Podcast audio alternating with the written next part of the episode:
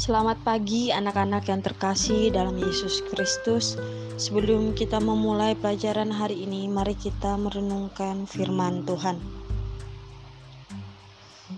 Mari kita berdoa, Bapa dalam kerajaan sorga, sebentar kami akan merenungkan kebenaran firman-Mu, beri kami pengertian akan firman-Mu.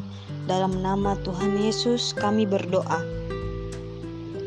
Judul renungan kita di pagi hari ini, Hikmat membawa damai. Persahabatan mendatangkan damai. Satu Raja-Raja 5 ayat 12.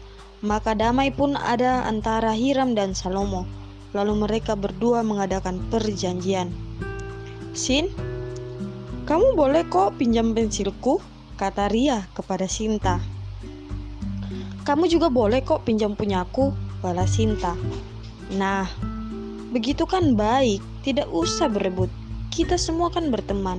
Masa pensil lebih penting daripada persahabatan? Kata Didi yang berhasil melerai pertengkaran kedua temannya itu. Wow, kamu hebat, Di. Sekarang mereka jadi akur sekali, kata Kiki memuji Didi. Didi tersenyum mengingat kejadian itu. Anak-anak, mari kita baca kitab satu Raja-Raja pasal 5 ayat 8 sampai 18. Raja Hiram bersahabat dengan Raja Daud. Salomo memberitahu Raja Hiram tentang tugas yang diberikan oleh Daud. Ayahnya, Salomo harus mendirikan bait Allah Raja Hiram segera membantu Raja Salomo. Sahabat tidak hitung-hitungan. Seorang sahabat tentu akan membantu sahabatnya. Anak-anak, persahabatan juga merupakan hikmat dari Tuhan.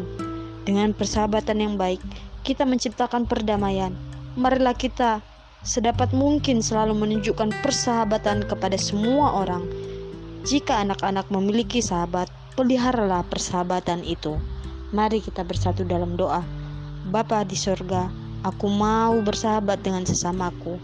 Tolong aku ya Bapa, dalam nama Tuhan Yesus aku berdoa. Amin.